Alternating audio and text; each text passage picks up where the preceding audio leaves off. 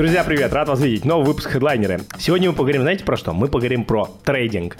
И я не мог не найти никого лучше, наверное, чем Раст Пентагон, правильно? Как тебя величают? Раст Пентагон, да. Да, мы просто уже Дубайское немножко... имя. Дубайское имя, Раст Пентагон. Мы уже немножко поговорили перед э, эфиром, но фишка в том, что к Расту у меня лично глубокое уважение. Мне очень интересно будет послушать его мнение про трейдинг. И когда сейчас на каждом углу просто отовсюду кричат «Випки, покупайте сигналы в Телеграм, мы нашли лучших трейдеров, отобрали все», э, это немножко ну, вызывает вопросы. Сегодня мы эту тему разберем. Надеюсь, что Раст нам все расскажет про трейдинг. Конечно. Раст, спасибо, что ты согласился прийти. И Тебе спасибо, что позвал. Первый вопрос. Мы сегодня говорим про сложную тему. Трейдинг, криптотрейдинг, там, трейдинг на валют, на чем угодно, да? Ну, про криптотрейдинг в первую очередь. А вот вообще, почему тебя стоит слушать? И почему людям стоит вот потратить это время, посмотреть час-полтора этого подкаста? Люди могут меня послушать э, для того, чтобы не слушать потом никого, это раз. Ну, а во-вторых, э, я, наверное, не буду вам продавать никаких продуктов, я не буду вам впихивать свои сигналы и вот эту вот всю историю, чем сейчас дышит, скажем так, весь криптомир, да он, в принципе, так дышит с 2018 года, ничего не поменялось. Я, наверное, скажу одну фразу. Не несите деньги никуда, покупайте тупо биток и держите биток, храните биток. Это единственный актив, который вам даст заработать на дистанции. Ни альты, ни IDO, ни большое количество вот этих всяких вещей, которые появляются и исчезают во время хайпа, они вам заработать не дадут. Они дают как раз-таки заработать там 5-10% людей, но, как правило, те, кто это все э, организовывает и делает. Поэтому покупка битка – это самая э, прекрасная стратегия, тем более она э, ну, рассчитывается все-таки на долгосрок. Надо понимать, что трейдинг делится на много частей. Самый, э, наверное, самый прибыльный и самый такой профицитный является как раз-таки долгосрочный спотовый трейдинг на длительной дистанции. То есть в крипте цикл 4 года, раз в 4 года это памп, раз в 4 года это дамп, и 2 года мы болтаемся и смотрим на всех этих людей, которые пытаются извернуться в текущие обстоятельства. Я считаю, что сейчас где-то дно уже пройдено, в районе там 16 тысяч, поэтому, возможно, жду еще какой-то там поход в ту сторону. Ну а так, 24-25 год, 150 изи, почему бы нет. Давай создадим контекст. Давай. Ты классно сейчас накинул немножко прогнозов, так э, Я сразу. Да, да, да, четко расставил точки. А вообще кто ты и откуда ты? И чем ты сейчас занимаешься? Меня вообще зовут Рустем. Так, мы с тобой сейчас в Дубае, это важно. Да, мы в Дубае, да. Так. Я вообще из Уфы. В принципе, в э, крипте с 2014 года э, начинал все очень банально. Начинал с Lineage 2, возможно, знаешь, такой MMORPG. Я даже не играл, но слышал. Но я в свое время оставил в ней 8 лет, поэтому, условно говоря, началось с того, что э, есть там внутри игровая валюта Адена, и вот мы там, когда мне было лет 16, у нас уже были свои серваки, и мы эту Адену, собственно, благодаря, благополучно продавали. Крипты не было, но у нас уже была своя крипта. Первый аэрокапитал под трейдинг появился именно как раз продажи вот этих серверов. Э, NCSoft зашли на рынок, они как раз-таки начали открывать официальные серваки, и вот эти все фри фришки, они э, теряли ликвидность, и мы вот за три месяца до выхода Nsoft продали свою фришку и нормально. Но потом я благополучно в основном все деньги на Форексе. На Форексе, то есть ты свой начал, короче. Конечно, конечно. Все началось э, на Форексе примерно, кстати, в твоем времени. Где-то 2009-2010 год. да. То есть как раз мне там 16-17 лет, регистрирую счет на маму, естественно. Где, где? Мне... А, на маму, да, да, да, потому что не откроет. Да, конечно. Пополнение не... через WebMoney. Да, да, не, ладно бы через WebMoney. У нас в Уфе были э, там офисы, которые принимали в том числе и наличку, ты проходил. А, это называлось cash-in. Cash-in, cash-out, это называется 100, э, вход стоит 100, выход 200. Это вот я из этой истории называю. Ну и первое касание трейдинга именно было вот тогда. Естественно, э, там 9-10 год, я там принципе, еще там школьник, выпускник, скажем так, и мне это интересно, но я ничего не понимаю. И там, благополучно свои первые деньги я увожу, Сколько от, ты потерял от, на отдаю рынку. Ну, За рублей 80, наверное. Окей. Ну, это на, на тот момент, а, на тот, на тот момент. это мне там малолетнему, скажем так, человеку, это достаточно такая серьезная сумма. спросил, говорит, можно материться или нет? Малолетнему человеку. Да, я хотел сказать совсем другое слово, но я могу обходиться без мата. Единственное, приходится немножко подлагивать, ничего страшного страшно. Вот. И в трейдинг пришел вот именно так. Первое касание было трейдинге, в трейдинге там. То есть ты в трейдинге года, года с 2009 Ну, именно если мы коснулись первый раз трейдинга, первый, несерьезно. Да, да, да, а второй раз это был 2014 год. Э, это как раз-таки рассвет, перед кризисный вот этот рассвет рынков. А, я такой думаю, ну окей, ладно, Форекс, ну пройденный этап, попробую посмотреть, что там на фондовом рынке. В тот момент как раз-таки начал стрелять огромное количество IT-компаний, ну и в принципе вот IT-сектор последние там 8-9 лет, по сути, ведет весь индекс вверх. И вот э, зацепился, смотрел, э, изучал, но как раз-таки вот у меня в 2014 году э, был одноклассник на тот момент, и вот он связался как-то с криптообменником. На тот момент их было абсолютно не так много. И вот он как раз там с первым криптообменником, который, и он все предложил мне, мне нужна оборотка, мне нужна оборотка для того, чтобы как-то обменивать криптовалюту. Я такой, а что такое криптовалюта? Он такой, ну вот криптовалюта это то-то, то-то. Я такой, угу, понятно, интересно. Не слушаю его. А, конец 2014 года, где-то начало 2015 появляются уже а, профильные всякие порталы, появляются форумы, биткоин толк, ну то есть появляются ресурсы, которые тебе закидывают то, что крипта – это крипта, крипта. Но я уговариваю своих родителей дать мне первые там, 10 тысяч долларов, условно говоря. Покупаю на все. Э, на тот момент был неймкоин, были разные личные коины, Почему я вообще в целом э, с альткоинами не дружу? Потому что их поведение прогнозировать достаточно очень сложно. То есть ты еще в 2014 году засадил я 10 тысяч долларов? Нет, не засадил. Смысл заключается в том, что я, у меня была просадка в районе 40%, ну и, естественно, эта просадка для меня была чем-то необъяснимым. И я такой, окей, ладно, надо что-то с этим делать. 14, наверное, 15 год, так как э, никакого криптообучения как такого не было, мы все думали, что вот криптовалюта это что-то другое, что-то новое, наверное, какое-то. По факту то же самое, что и с фондовым рынком, те же, тот же самый технический анализ, тот же самый фундаментальный анализ. Но вот как раз-таки 14-15 год я провел в погружении этой темы. И мы на тот момент, вот в конце 2015 года, первые-первые какие-то задатки делали уже с академии, делали какой-то контент, делали какой-то материал. Ну и из дуру улетели в Иркутск 16 по 18 год, майнили там э, крипту очень удачно, хорошо. Вот у меня мои партнеры, э, с кем у меня э, бизнес, он, они, соответственно, начинали с майнинга, и вот мы с ними познакомились как раз-таки в это время. В 2018 году очень удачно вышли, с, как раз, когда ты сказал, вот мы... Когда я засадил денег, мы, мы, короче, когда была двадцатка, угу. мы потом скорректировались типа на 12 тысяч, там в районе восьмерки, и потом пошли обратно вверх. Вот мы на втором отскоке полностью вышли, продали оборудование, очень удачно продали оборудование, потом оно через там, пару месяцев стоило 5 тысяч рублей вместо 3 тысяч долларов, условно говоря, закупочный. Ну и появились какой-то кэш, появился биток, и надо было с ним что-то делать. И, естественно, вот таким образом мы пришли именно в трейдинг. То есть, да, мы э, на раннем этапе, 18-19 год, очень большое количество тестов провели, в том числе и огромное количество криптоблогеров, криптотрейдеров. То есть, если ты открываешь Telegram, у меня там огромная крутая статистика, я крутой трейдер, я там показываю свое лицо, все, давай, я ему даю деньги, тестирую, то есть пытаюсь набрать себе в штат. Месяц-два проходит, минус 70%, а я ничего не знаю, бла-бла-бла. Ну, вот так вот с десяток трейдеров мы проверили. И есть, допустим, очень именитые трейдеры в этом списке.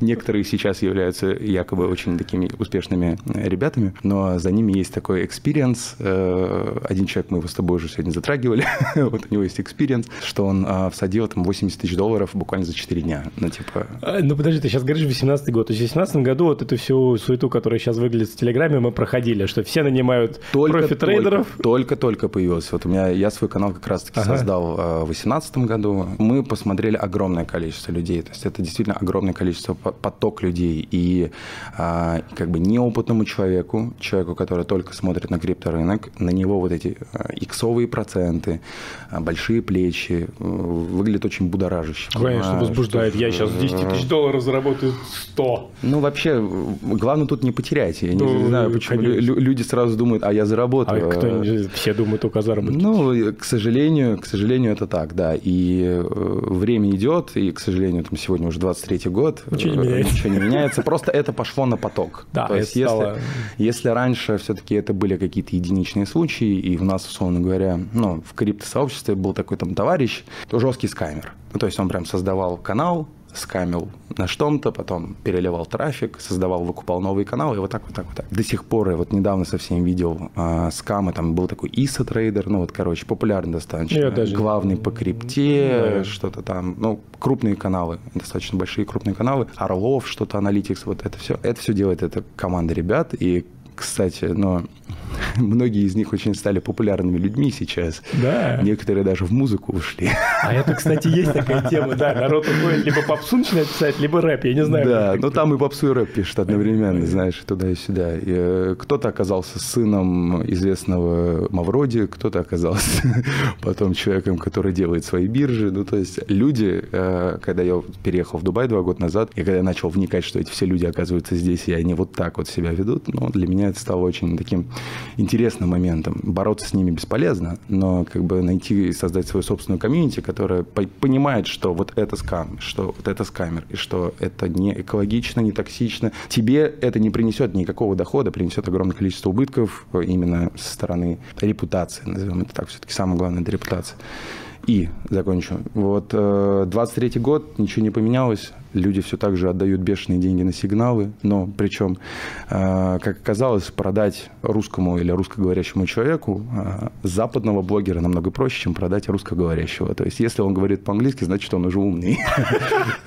У нас почему-то в России именно так. Проблема, да, живая большая проблема. Я, знаешь, что сейчас понял?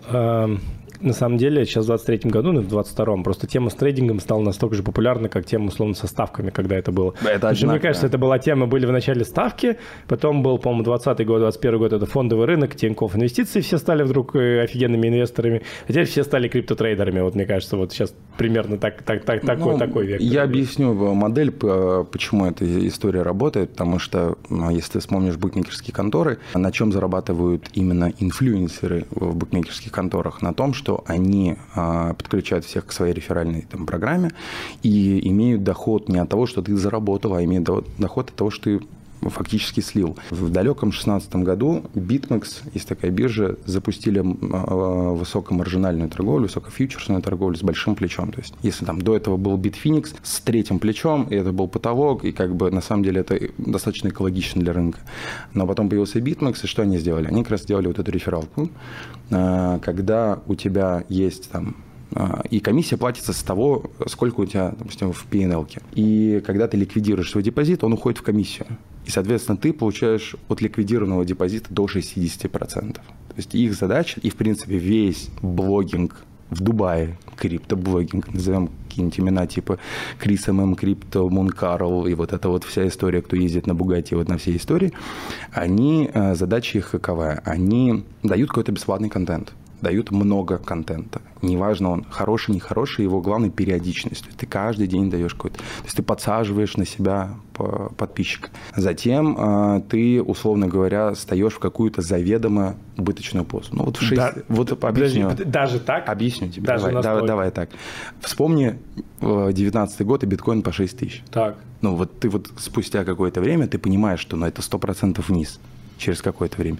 И они это понимают тоже. Но вот с таким вот лицом биток пойдет вверх, а вот это же иксы, а я стою на 10 миллионов в лонге. Ну вот условно говоря, да. последняя история Криса Мемкрипт. Он на Байбите берет 10 миллионов в позицию, в лонг по 30 тысяч.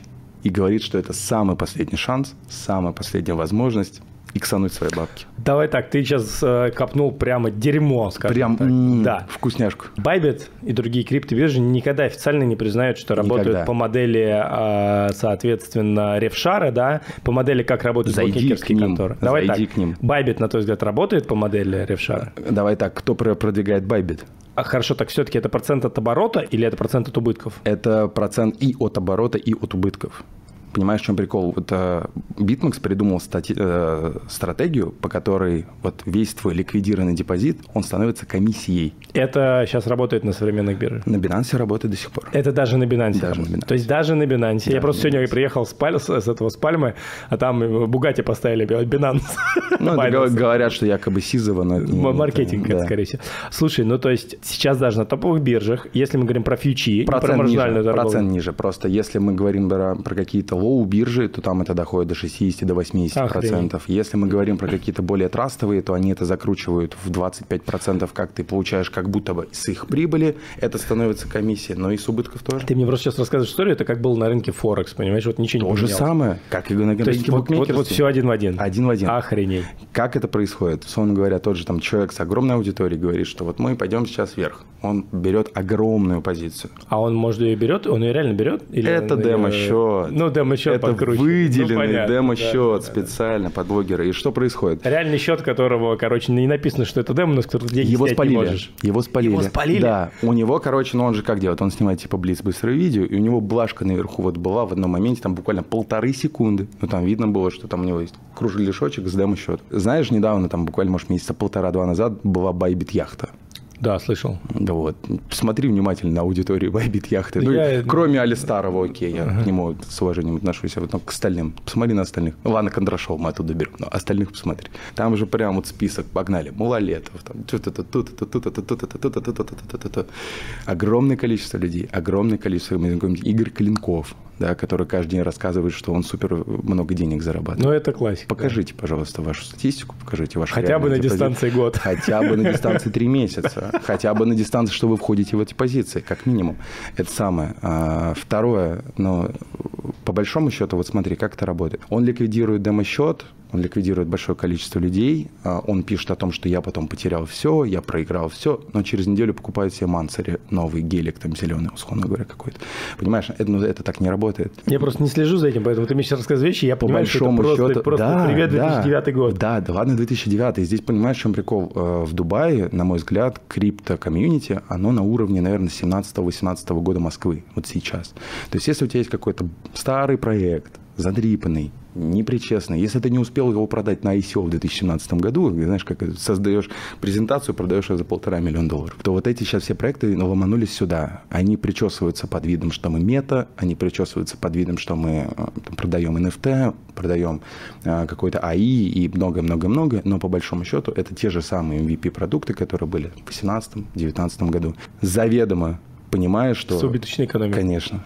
С убыточной до такой степени, что они э, рефералам и, условно говоря, там, людям, которые продвигают, дают ну, 30% от вложенных инвестиций. Давай так, а где для тебя грань между скамом целенаправленным и, например, ошибкой не получилось? Вот типа хотели как лучше, а получилось как всегда. Грань между скамом, ну смотри, для меня лично э, понятие скам, наверное, это то, когда человек, заранее зная, Что он не выполнит свои что обе- ничего не выполнит, он идет на это и вот до конца э, говорит и утверждает то, что будет так. Для меня факап – это когда человек, даже если ошибся, он сделал это публично, он публично исправляет это, он публично несет за это какую-то ответственность, самое главное, репутационные риски.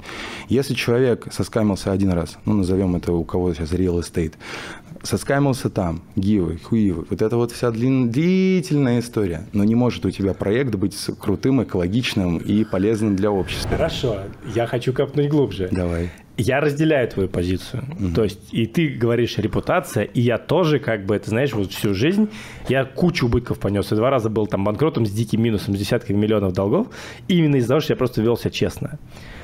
Но я когда смотрю на всю эту красивую картинку в Инстаграм, вот у тех, кто условно там вообще кладет болт на все это, иногда становится, знаешь, внутреннее ощущение, что вроде всем кругом насрать на репутацию. Нет ли у тебя вот такого ощущения, что мы с тобой вроде как типа там говорим про правильные вещи, они вот понятны, они соответствуют западным ценностям, они соответствуют игре в долгую. Но вот то, что я вижу вокруг себя, всем насрать. Ну, наверное, вот где это м, грань? начнем с того, что все-таки, на мой взгляд, лучше быть пятью процентами, но пятью процентами с чистой совестью. Да, я с тобой согласен. А, во-вторых, если мы все-таки говорим, мы с тобой живем в Дубае, Да. и так получилось, что Дубай является именно магнитом для Скам огромного- Не скажу, скам, не скажу скам столицы, но я скажу, что это самый удобный город для мейк-контента. Реально. То есть ты можешь просто доехать от Марины до даунтауна, просто это подснять, и для любого человека, который не живет в Дубае, это будет трушным контентом. На чем выезжает сейчас, мне кажется, Кондрашов от, отчасти. Да? То есть, когда контент не интересен, я привожу сына, условно говоря. Когда контент не интересен, я какую-то там дополнительную фишку накручиваю. Опять же, я к нему достаточно очень хорошо отношусь, это для меня адекватно, э, в принципе, что он делает, хотя я вижу внутри там и рефералку, но я вижу, что он реально зарабатывает на этом крипторынке сам. То есть я не знаю, кто за него торгует. Я видел, что он реально открывает сам позиции. Ну, то есть к нему меньше вопросов, чем, допустим, к остальным. Но если мы говорим про остальной сегмент, то там, 90% проектов на любых мероприятиях являются заведомо хайповыми. То есть, э, если мы рассматриваем рынок ну, прошлого года, взять, допустим, какие-нибудь 4 топовые конференции, э, самыми хед-спонсорами были те проекты, которые либо А, предоставляют хайп, ну, то есть это DeFi, это Make NFT, это какое-то вот прям DAO, э, любит все это слово, только я не понимаю, в чем децентрализация, если вы работаете, если вся криптовалюта находится на дате Гугла, в чем здесь децентрализация, расскажите, пожалуйста. Или на Амазоне. Да, или на Амазоне, да, в чем здесь децентрализация. Все зависит от образованности, на мой взгляд. А, к сожалению, образованность на том низком уровне, почему мы стремимся с тобой к западным ценностям, потому что на Западе эти ценности прививают с самого детства. Им, их обучают действительно финансовой грамотности. То есть э, в Америке, ну, у меня мой партнер, он очень много лет прожил в Америке, и он а, мне говорит, что если тебе исполняется 16, родители перестают тебя хоть вообще как, даже если есть деньги, даже, ну, то есть, опять же, зависит от родителей, но э, все э, стремятся обучить своих, э, своих детей реальным финансовой грамотности, реальным финансовым каким-то вещам, которые поможет им в дальнейшем реализовываться. В СНГ, назовем это так, этого нет, не будет и не будут это делать. Почему? Потому что выгодно, чтобы те вот эти инструменты, они существовали. То же самое все пирамиды. Э, в России назовем там всякие те же самые Финика, Кэшбери, они в первую очередь э, суппортятся э, верхушками. Все это за всем этим следится, все это э, работает в рамках одной большой системы. И, к сожалению, эту систему ломать не будут в СНГ, поэтому вам не нужно быть под этой системой, вам не нужно быть в этой системе. Будьте вне системы, почему бы нет? Не обязательно ехать в Дубай, ну, come on. Если вы считаете, что вы приедете в Дубай и станете супер успешным, вообще, вообще так не работает, я не понимаю. Ты вот здесь живешь два года, я на тему немножко хочу поддержать. Я, знаешь, здесь сложилось у меня ощущение, что здесь русские продают только русским, короче. Я здесь не встретил почти ни одного русского, за исключением единиц, кто занимается каким-то межна... международным интернациональным бизнесом, хоть как-то работает либо с арабами, либо с международкой. Здесь либо народ где-то зарабатывает в онлайне и прожигает бабки, либо, короче, они продают русским. Здесь, и, ты, у тебя есть кейсы, где работают на меж... что-то серьезное по Смотри, здесь, наверное, сделать так, что если мы говорим сферу услуг в виде там а, аренды жилья, да. машин, ну, какой-то потребности, что тебе нужно нужно каждый день, понятное дело, для тебя э, будет тот человек удобен, с которым ты сможешь нормально Общий язык, да. Конечно, да. это раз. Но э, я скажу так, э, вспомним фильм «Брат 2», где при продаже автомобиля была очень фраза такая интересная. Мы, русские, друг друга не обманываем. И все мы помним, чем это прекрасно заканчивается. Вот э, почему-то э, русский человек приезжает, который сюда, как правило, на релокацию. Ну, то есть не, не тот человек, который приезжает сюда отдохнуть, э, там, снять себе машину, сходить в Березку и вот это вот все хренью позаниматься, да, из, из серии. А те, кто реально приезжает сюда рел, э, релацироваться, то они в первую очередь отходят от русских. То есть в первую очередь они ищут э, риэлтора, который не говорит по-русски, ну, в моем случае, да, аренда автомобиля, который не говорит по-русски. Почему? Потому что когда человек видит, что ты простой, когда он видит, что ты сюда приехал отдохнуть, когда можно тебе э, продать все что угодно, насать в уши, они это легко делают. Поэтому, если, условно говоря, ты приезжаешь сюда, э, ты приезжаешь сюда отдохнуть, то для тебя это один город. Если ты приезжаешь сюда жить, совсем абсолютно другой город. И чем мне нравится Дубай, я вот недавно об этом, кстати, думал, я ненавижу Дубай, честно. Я терпеть не могу. Я ненавижу еду, я ненавижу фейк-город, фейк-лица, Здесь фейк, фейк, да, да, фейк, да, фейк, фейк, да. фейк. Я ненавижу это. Собственно, я последний, поэтому последнее время стараюсь очень... Мы, кстати, с тобой, походу, в одном здании. И это живем, вообще удивительно, да, что мы живем в одном да, здании. Я на 39-м живу. А я на 38-м. Да. Причем фишка в том, я объясню, мы живем абсолютно не супер популярном месте для русских, потому что все русские живут либо в на... британском месте. На, на GBR, условно, это прямо у моря. Какие-то непонятные люди зачем-то живут на Waters, мне непонятно. А потом многие толкаются на Марине, которая убитая. А мы живем спокойно через дорогу, в спокойном месте, на GLT. GLT. Можно побегать. Видом. Можно побегать. такая японская кухня. Ой, топовое место в Окио, просто вообще шикарно. Понимаешь, вот Нету суеты, спокойно людей. Есть, а, есть бассейн Басик на 11 даже с подогревом, да. За полтора месяца ни разу не встретились. Да, э, прикол заключается в том, что э, человек, который приезжает опять же отдохнуть, для него важен, опять же, мы возвращаемся к контенту. GBR, Blue Waters – это контент. Это контент, это да. контент в первую очередь. Но э, если даже посмотреть на удобство, которое предоставляет наш там с тобой GLT район, но на мне намного удобнее. Там пробок даже нет.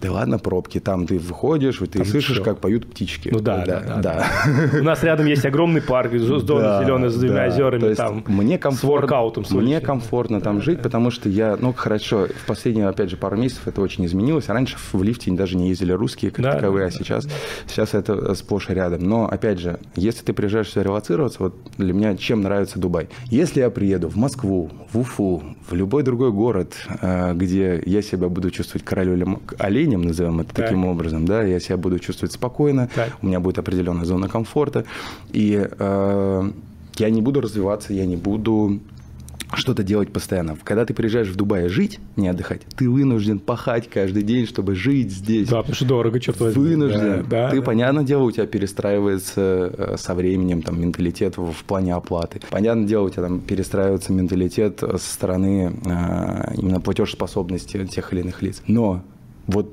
не бывает такого дня, чтобы ты сел и вот мог весь день пробыть дома, ничего не делая. Вот этим мне нравится Дубай, потому что... В отличие ну, от Бали. в отличие, ну, ненавижу Бали. Почему? Потому что я, я был один раз на Бали, но я как потом уже понял, что оказался в Буде. И я понял, что я оказался вообще не там. Вообще не там. Вообще не там. И, ну, у меня там товарищи, они такие а просветленные. И когда они с утра начинали там вставать в позу и говорить на мосте, я, я потерпел это два дня, честно скажу. Но когда они на работу уделяли полтора-два часа, и это, знаешь, там максимум два созвона, если связь есть, условно И это говоря, так и, работает и они да, считают это прям супер-пупер днем. Я, я да? не смог. Я не тоже не смог. да. Я не смог. Я вот про- пробыл неделю, я три дня вот с ними протусовался, и вот неделю вообще в целом там пробыл, и такой думаю, так, ладно. Я за неделю начал уже думать о том, что мне нужно позна- самопознанием позаниматься. Я такой думаю, о, no, no, no, no, точно нет. А все-таки тебя знаю как трейдера, ты пропагандируешь историю с трейдингом прежде всего. Дай вот базовое объяснение, что такое трейдинг. Трейдинг – это, по большому счету, бестокси... нетоксичный, э, безответственный отъем денег друг у друга. Мы писались два дня назад, и мне здесь оператор, у которого есть опыт в крипте, он говорит, вообще трейдеров считают дно- дном пищевой цепочки. Почему так считается? А, Ну, смотри, во-первых, есть несколько типов трейдеров, да, то есть Так. есть трейдера, которые действительно являются дном, они являются руками исполнителя, то есть это те, по сути, кто работает вот э, в всяких проб-счетах, ну, к примеру, Да, да, да, просто руки. А Второй тип трейдеров – это не публичные трейдеры, а которые никто никогда не узнает, что они трейдеры, потому что они торгуют сами для себя. На свой кайф.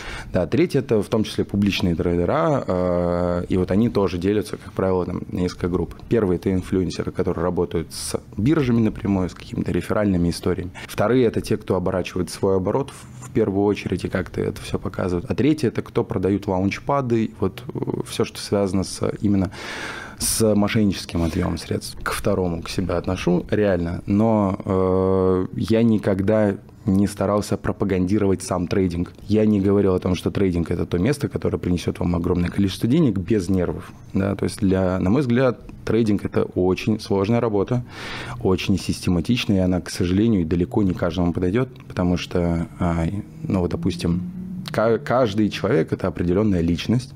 У каждого есть свои заморочки, у каждого свои преимущества, и при этом каждый человек может торговать абсолютно по-разному. Моя задача, ну и, в принципе, весь Dior мой был построен на том, что мы каждого человека разбирали так, что под каждого подходит что-то определенное. То есть, если ты бешеный тип, если ты не можешь там усидеть, если у тебя там начинает ехать кукуха от того, что ты видишь какие-то плюсы и минусы, то тебе там подойдет очень быстрый трейдинг. То есть зашел, вышел, ушел.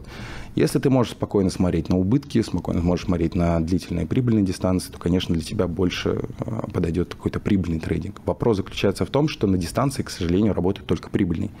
Потому что если, ну вот определенно, если там даже начинаешь зарабатывать на фьючерсах, если ты торгуешь в плюс там 2-3 месяца, то... Это ничего не значит. Ну, конечно, ты же можешь все, все равно в один день слить. Ты не выводишь эти средства, ты, не, ты постоянно увеличишь свою позицию. То есть э, любой трейдер – это человек, который имеет право потерять деньги. Он имеет это право. Если вам продают историю трейдера, Сто процентов. что у него... А, нет, сейчас нет, это называется так, проходимость сигналов. Отработка сигналов. Это проходимость Да, да, да, да, да, да. Ну, ты понял, да? Вот, э, если тебе там, начинают сутяга говорить о том, что он, моя проходимость сигналов столько-то, столько-то, вы задайте ему вопрос, хорошо, проходимость столько денег, сколько ты заработал-то с этого, да? Есть очень крутая картинка, когда там стоит чувак такой перед зеркалом, да, у него там здесь прибыль, прибыль, а сзади такие убытки, убытки, убытки, убытки в зеркале. Это как раз-таки отображение всего трейдинга. Вот давай, сколько тебе времени и денег стоило научиться вообще стабильно торговать плюс? Я понимаю, что ты сейчас входишь все-таки в время, количество людей, вре- которые... Время минимум два с половиной-три года, минимум. А, причем это то время, когда я не старался не торговать, я старался понимать, есть такое понятие paper trading, и я рекомендую всем его. То есть вы, ну, вы должны постоянно рисовать, вы должны постоянно смотреть за уровнем, вы должны постоянно погружаться в эту историю. То есть это рынок, он постоянно как-то обновляется, он постоянно э, что-то новое в него приходит, но мы нашли, вот мы работаем только с битком, я не работаю больше ни с чем, потому что это понятный инструмент, это поддающийся техническому фундаментальному анализу инструмент. То есть если не будет крипторынка, мы спокойно применим эти знания на любом другом финансовом рынке, потому что график, он везде, он даже график ковида, он тоже торгул, торговался из серии, понимаешь? Поэтому... Два с половиной, три года. Да, сумма. Ну, Сколько думаю, потерял всего на этом рынке, прежде чем ты научился стабильно Я думаю, в районе 100 тысяч долларов. долларов. Плюс-минус. Сейчас все кругом продают технический анализ, технический анализ. Технический Нет, сейчас все продают smart money. Это что такое? Нет, это я знаю, что такое smart money в инвестиционном мире. А здесь это полная хрень. Опустили smart money сейчас. Ладно, давай расскажи мне, как продают вообще smart money, что это такое? Да, киты играются с нами. А, ну, типа нам, нам, нам делятся информацией, мы знаем, Ну, типа, типа есть э, крупные игроки, которые так. управляют рынком, бла-бла-бла, но мы знаем с тобой прекрасно, что а есть... почему это так хорошо продается, на твой взгляд, вот эта идея крупных игроков? Люди, люди хотят верить в то, что они, они могут... Инсайдеры? Да, что они могут э, использовать чьи-то мозги вообще и стать супер-пупер миллионерами. Люди не понимают, что вот, допустим, если мы возьмем пример историю Гугла, э, и кто был инвестором Гугла, то есть мы все знаем про историю э, их преподавателя, который им дал там денег и стал супер-пупер богатым, но никто не знает, что до Гугла этот человек э, проинвестировал в больше, чем 20 стартапов, и все они ну, типа, не повлекли огромные убытки. Да, Ты прям хотел сказать, скоманулись, но я... Хотел сказать, скоманулись, но на тот момент... это не скоманулись. Да, то есть они не запустились, назовем это так. Э, Все-таки в условиях фондового рынка, в условиях IPO, вообще американского рынка запуститься намного сложнее, чем, допустим, сделать сейчас. То есть его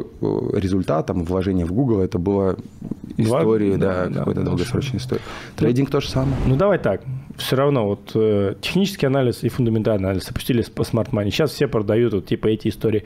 И если откроешь YouTube, наверное, сейчас огромное количество каналов, которые рисуют вот обзор, не знаю, там делаешь, не делаешь, вот обзор битка, вот, вот увидели треугольник, нарисовали, короче, Фибоначчи, но все говорят обычно, что как, э, чтобы не нести ответственность, ну, возможно, два сценария. Цена пойдет туда, а возможно туда, а может быть еще вообще останется здесь. Можешь объяснить людям вообще в двух словах, что такое технический анализ, вот, понятным языком, и стоит ли вообще на него полагаться конкретно? Конкретно на битке? Ну, во-первых, начну с того, что технический и фундаментальный анализ, они друг без друга не работают. Все-таки в любом случае все строится на фундаментальном анализе. Что такое фундаментальный анализ? Это, условно говоря, э, общее, общее а, погода на рынке, да, то есть назовем это таким образом, что это средняя по больнице. То есть если у нас там хорошие отчеты у компании, у нас э, расцветает экономика, у нас там затихает ковид, там, не знаю, ослабевает война, я не знаю, вот эти все, вот эти все моменты, если это все происходит, то у нас фон экономический, фундаментальный, он хороший, он положительный, и, соответственно, все растет э, вверх. Если мы говорим про технический анализ, то технический анализ построен на огромном количестве э, различных, скажем так, анализов в том числе, то есть, да, технически это очень обобщенно.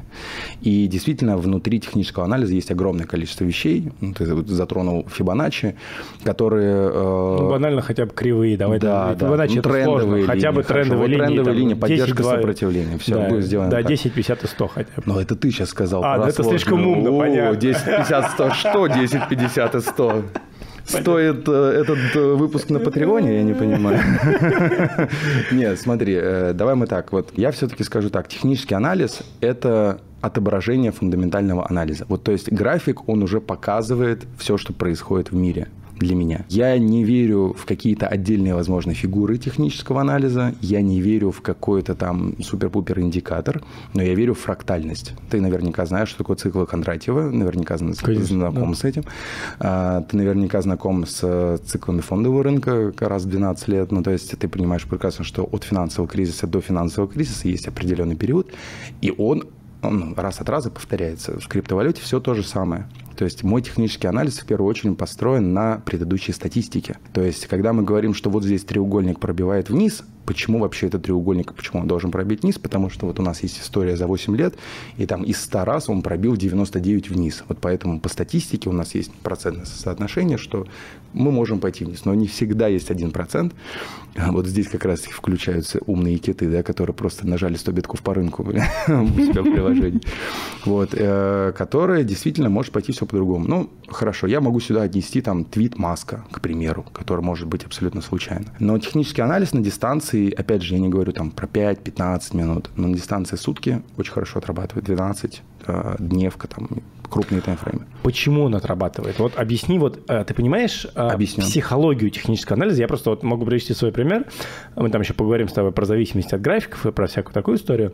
Но вот я четко иногда наблюдаю на битке, это я просто как бы так, как я знаю эту фигню. Вот они часто разыгрывают вот эту картину, когда у тебя техническим анализом все выглядит вниз, цена пробивает вниз на какой-то промежуток времени, и потом, короче, мы тут же выходим, выходим еще за этот клин, треугольник, за что угодно, выходим выше, и потом, потом оно может зависнуть, вернуться, но вот эта вот фигнюха повторяется, короче, вот, не знаю, с 2019 года постоянно, мне кажется, вообще. И как он работает. То есть вот треугольник, давай, вот есть треугольник. Вот сидит и сотни тысяч трейдеров сидит такие, думают, ни хрена себе, сейчас, короче, поставим свои ордера вот здесь вот вниз, типа за пробитие этого треугольника. Он сработает, наши ордера начнут продаваться, и по идее, как на настоящем фондовом рынке, у тебя, когда работают стопы и работают как бы сделки, что все продают, продают, цена как бы двигается вниз. Но по факту, мне кажется, вообще ни хрена не так, и я не представляю, что нужно сделать, чтобы вообще повлияло повлиять вообще на цену, наверное, на рынке биткоина. Но кроме, как ты говоришь, должен быть какой-то огромный объем действительно стоять ликвидности, чтобы его вот, вот не знаю, там, сотни тысяч человек вниз. Физически как отрабатывает вот технический анализ? Давайте так, э, начнем с того, что, скажем так, работа рынка и вот этот технический анализ, ты говорил, ты, ты сказал сейчас про ложные пробои и про сбор ликвидности.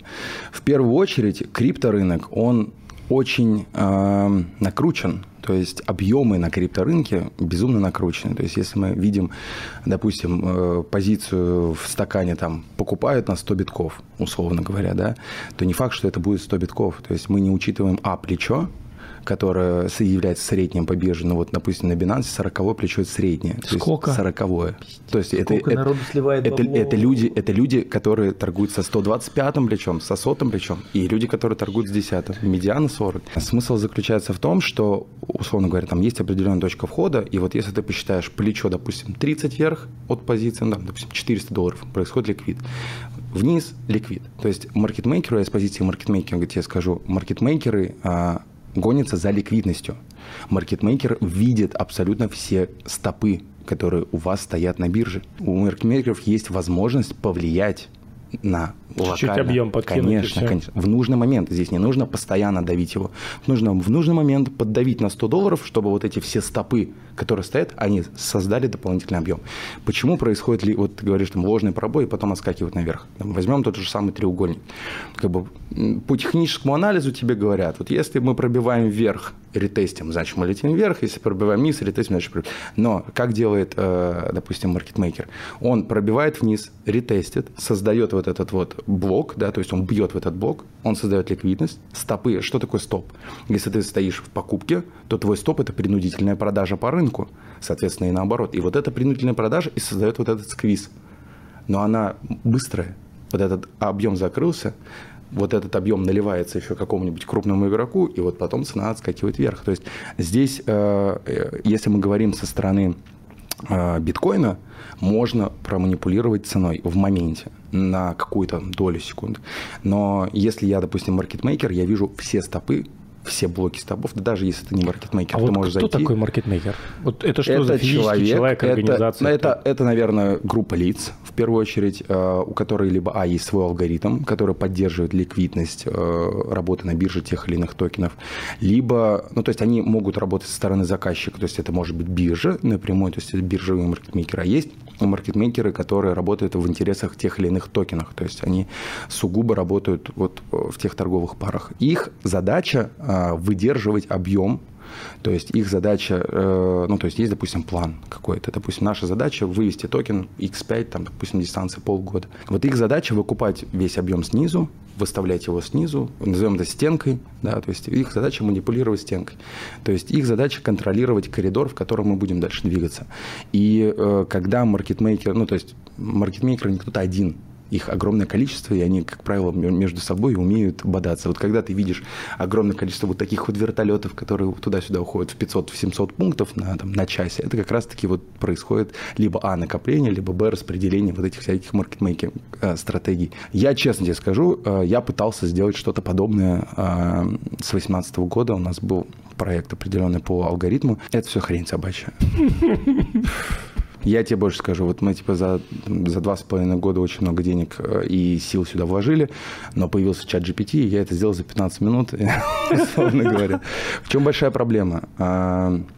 Сейчас, э, ты правильно сказал, что все начинают поклоняться техническому анализу, но они делают это самыми изощренными способами. Здесь не нужно погружаться в огромное количество различных индикаторов, вот супер-пупер там. Ты говоришь про стебу, астрологию сейчас. Да, да, да. Торговать по звездам. Ретроградный Меркурий обязательно здесь не забудьте вписать, от 6 до 6 месяца считать, ну, короче, это все, да.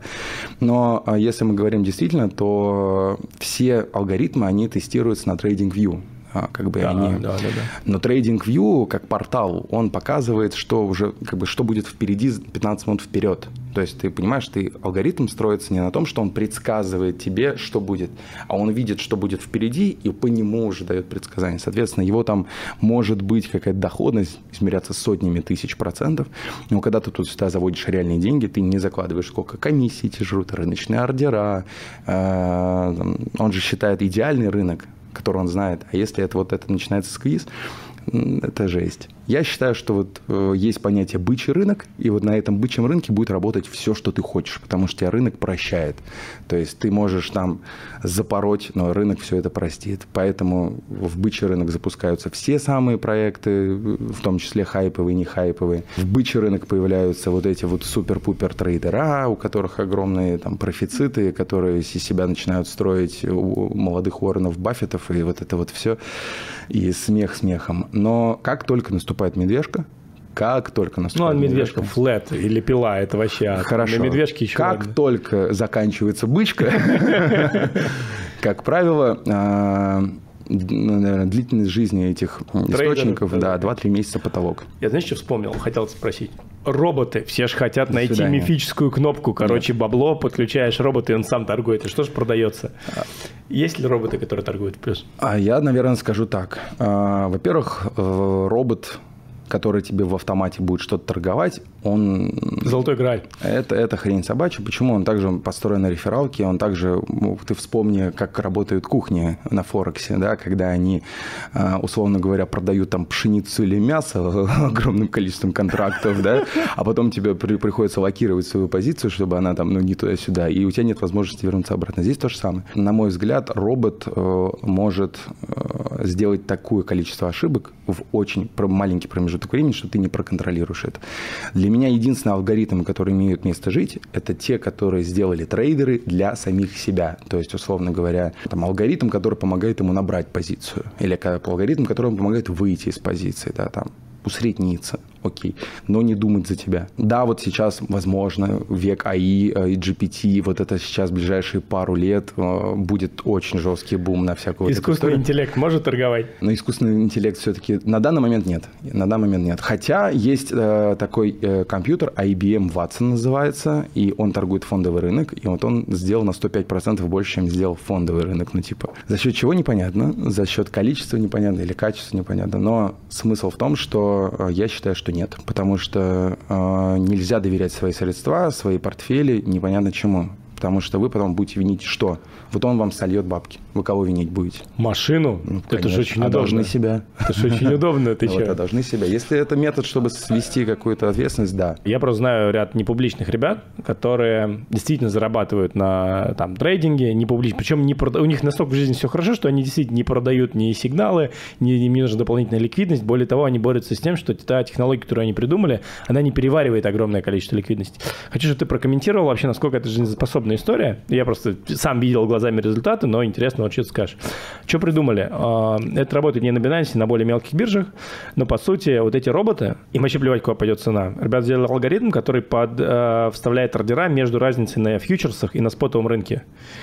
И на вот эти доли секунды, когда у тебя условно спот улетел вперед, а фьючерсы еще тормозят, а, открываются каким-то образом, там какие-то встречные или что-то позиции, насчет того, что вот это не синхронизировано, получается прибыль. На твой взгляд, это жизнеспособная история или нет? Начнем с того, что нет такой задержки между спотом и фьючерсным Есть, рынком. да ладно, небольшая. Но она полторы она, секунды. Она, она доли секунды вообще. Э, Вопрос заключается в том, что а, исполнение ордеров, ты здесь можешь исполнить только рыночный ордер. За рыночный ордер заплатить придется очень дорого. Вопрос, покроет ли тебе твои два рыночных ордера твою прибыль, вот, которую ты заработал Ага, здесь. вот это интересно. Это детали. первое. Второе, почему на э, мелких биржах? Потому что этот спред там выше. То есть, если мы говорим про крупные биржи, то они выдерживают этот спред сами. Да. На мелких биржах они все-таки это делают и не менее контролируют. Может ли здесь заработать бот? Может. Наверное, да. Но, опять же, если мы говорим про дистанцию, и если мы э, говорим, что ребята просто нашли баг, который пока не исправлен, и построили на этом свою модель работы, то это очень слабо для дистанции, потому что ну, баги правятся, косяки подтираются, и когда там, условно говоря, э, биржа или там кто-то из фаундеров понимает, что на их бирже зарабатывают через какой-то... А ты это сразу понимаешь. У тебя появляется кассовый разрыв в бирже. У всех бирж есть огромный кассовый разрыв. Огромный. У Binance, я думаю, под 60% кассового разрыва. При всем при том, что При всем при том, э, да. огромные профиты. Ну, по- посмотри FT, посмотри на FTX. Вот это самый яркий пример. По-моему, FTX нашли 5 миллиардов, потому что он просто взял бабки и свалил. Но неизвестно ничего, но фиг его Нет. Ну, нашли, нашли, но там сумма была под э, 15-20 миллиардов. Вопрос. Когда трейдер, вот предположим, это вот сейчас все же публичные истории, да, вот мы сейчас разберем этот кейс, говорит, я нашел супертрейдера, он как бы офигенно торгует. Вот на твой взгляд, вот где вот эта грань, когда человек такой решает, что типа нафиг не буду торговать на свои бабки, привлеку-ка еще капитал. И чаще всего, даже если трейдер был способен, он торговал условно там, не знаю, там, на 100 тысяч долларов, вдруг ему сваливается миллион, у него там даже на психологии все это очень часто не до конца работает, и он э, не показывает уже доходность. Вот где вот эта грань между тем, чтобы торговать на свои бабки и стать вдруг открытым миру и начать через какого-нибудь блогера привлекать капитал в своей торговой стратегии? Почему здесь нужен блогер? Ну или как? А как? А как ты привлечешь аудиторию? Вот если ты торгуешь, например, успешно, у тебя есть офигенная история, где ты возьмешь людей? Тебе же все нужно, как чтобы кто-то рассказал миру, тебе нужно кому-то прийти и сказать, о, там, типа, чуваки, расскажите про меня, я офигенно торгую. Трейдер, который привлекает объем для работы, ну, на мой Вот, взгляд, на мой взгляд, это, трейдер это, или- не очень, заведомо? х- это не очень хорошая история. Возможно, тут же опять же говорится о том, есть ли у этого трейдера какая-то статистика. Ну, у Если- человека, у человека есть статистика полтора года, вдруг он Хорошо, такой решил. прибыльная, э, если это, если это стабильная прибыль, не зависящая от рынка, то, я думаю, он может привлечь капиталы, но привлечь капиталы таким способом, что это все будет внутри прописано, расписано, э, все возможные риски как клиента, так и инвестора, как клиента, так и трейдера. И, и я самое главное считаю, что трейдер не может брать денег больше, чем у него есть своих. Это Хорошее самое главное. правило, Это интересно. самое главное, потому что э, трейдер должен нести возможные убытки от вашего капитала, потому что в чем проблема вся вот э, доверительного управления? Потому что трейдер делит с тобой прибыль, но не делит с тобой убыток, да, то есть э, э, я думаю, что это можно легко подфиксить. Копи-трейдинг и автоследование. Жизнеспособная стратегия. М, Опять же, здесь зависит от того, зачем это нужно трейдеру. Зачем нужно, чтобы к тебе подключалось большое количество людей? Ну вот, вот жадность у меня, больше хочу прибыли, хочу жадность, торговать. жа- жадность возникает у людей непрофессиональных в отношении э, рынков. В первую очередь я скажу так, э, возьмем давай пример автоследования. Это, назову так, много кто из нынешних э, ребят пытаются затронуть эту историю, там, даже те, кто живет в Дубае. Почему это сложная история? Потому что, и я уверен, что она заведомо не прибыльная. Почему? Потому что, а, чтобы тебе подключиться к трейдеру, тебе нужен трейдер. Тебе нужно подключить к нему, может быть, сначала свои деньги. Вот э, есть, допустим, примеры, э, когда трейдеры заводят себе аккаунт там 0,1 битка ну, в 2000 долларов, а подключают себе миллионы долларов. То есть он торгует на свои 5-10 баксов. А ему Ему пофиг. вообще плевать. Да. А у тебя на твоем депозите 150-200 тысяч будет повторяться все то же самое. Рыночные ордера, ну, то есть абсолютно все. И, как правило, а, почему это работает, наверное, со стороны только организатора, потому что организаторы живут за подписку. То есть ты, главное, купи к нам доступ, а мы тебе 150 трейдеров дадим. Ты хоть между ними, перед, между всеми распредели эти средства.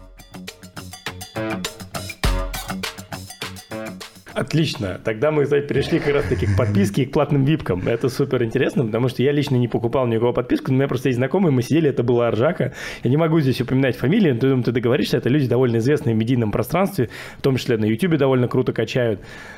И, короче, у них две випки, у одного и у второго. Один дает сигнал наверх, другой дает сигнал вниз. Хамаху знаешь? Да, конечно, знаю. Ну, вот.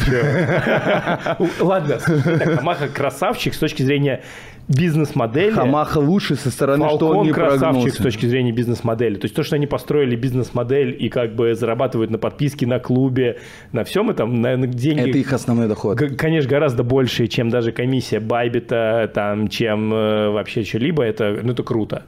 В принципе, можно не торговать, можно просто контент делать. Вот и... именно в этом-то и проблема, что трейдера публичные, именно телеграм-трейдера, да, в том числе. Теле, вот, телеграм-трейдер – это новое да, понятие. Э, они, как правило, работают для создания випки, для поддержания этой випки. Они вон закидывают сигналами, проходимость пишут, да, вот это все, скидки в черные пятницы. Почему вот люди это покупают? Потому что люди не хотят думать. Люди не хотят э, погрузиться в эту сферу, и люди не хотят стать профессионалами. Вот условно говоря, да, ты можешь привести машину из Дубая сам, а можешь доверить это людям. Почему ты доверяешь это людям? Потому что ты не хочешь делать вот эти все дела, вставать, делать, что-то оформлять. В трейдинге то же самое, абсолютно то же самое. Люди не хотят э, вставать по пять раз в день вот с такими глазами, неважно какое времени. У меня было такое. Вот скажи мне, как вообще э, зависимость от трейдинга? Потому что я, когда завязал, это. Я завязывал несколько раз и это кайф. И это кайф просыпаться и не открывать этот долбанный график биткоина. Потому что я годами просыпался, и первое, что я делал, это, сука, смотрел, сколько стоит тот или иной актив. И засыпал, смотрел столько. И когда вот ты завязываешь, говоришь, нахер. Знаешь, когда я завязал? Я могу просто... Когда у меня, условно, там, основной доход от бизнеса стал настолько большим, что мне стало нецелесообразно торговать, то есть, чтобы мне зарабатывать эквивалентный доход в неделю, мне нужно торговать депозитом в сотни тысяч долларов, условно. Я думаю, нахер мне эти нервы нужны? Условно. И я все, я закончил. И вот я объясню, к чему я тебя спрашиваю. Помимо того, что ты с утра лудоманишь, ты реально все это проверяешь. Я если себя поймал на мысли, порой ты торгуешь, особенно если ты в позиции, ты сидишь и медитируешь, сука, на этот график иногда. И в этот момент ты понимаешь, что время проходит. Ты ничего не создаешь. У тебя трейдинг не капитализируется. То есть то, что ты сейчас заработаешь, завтра ты потеряешь. Это время не капитализируется. Ну, это просто какая-то... Я не могу это назвать зависимостью, но, в общем, я для себя понял, что это типа булшитинг какого-то времени. Я сижу и смотрю, бля, вот он... Особенно, когда позиция в минусе, знаешь. А, ну, это, наверное, про психологию говорим. Вот как вообще с этим бороться? Потому что я знаю, что даже многие, кто покупают випки, открывают позиции по этим рекомендациям, они действительно начинают просыпать, засыпаться, все делать, короче, с, э, вот так вот с графиком. Стоит ли так делать или нет? И причем, как мы сказали, что не стоит, вряд ли, вряд ли кто-то нас послушает. Вряд ли, вряд ли кого-то это э, отпугнет, да, в первую очередь. Но я, наверное, скажу так. Если ты действительно хочешь зарабатывать на этом рынке деньги, зарабатывать и, наверное, считать это все-таки основным своим э, доходом, то ты не можешь этого не делать. Ты можешь, О, ты, можешь, ты можешь это делать, если твоя стратегия рассчитана так, что ты купил там раз в два месяца и просто там поглядываешь раз в неделю. Есть такие стратегии. И, как правило, я тебе говорю, они являются самыми Более прибыльными, конечно. Да. Вот этот вот фьючерсный дрочинг, назовем его так. О, а, фьючерсный а, дрочинг и телеграм-трейдеры. Да, я да, придумал да. две, короче, это идеальное название для, для, для ролика. То, э, на мой взгляд, э, опять же, если есть правильный метод работы, ну, то есть, опять же, почему я сижу на фьючах? Потому что вот мой спотовый трейдинг, он мне дает прибыль на дистанции –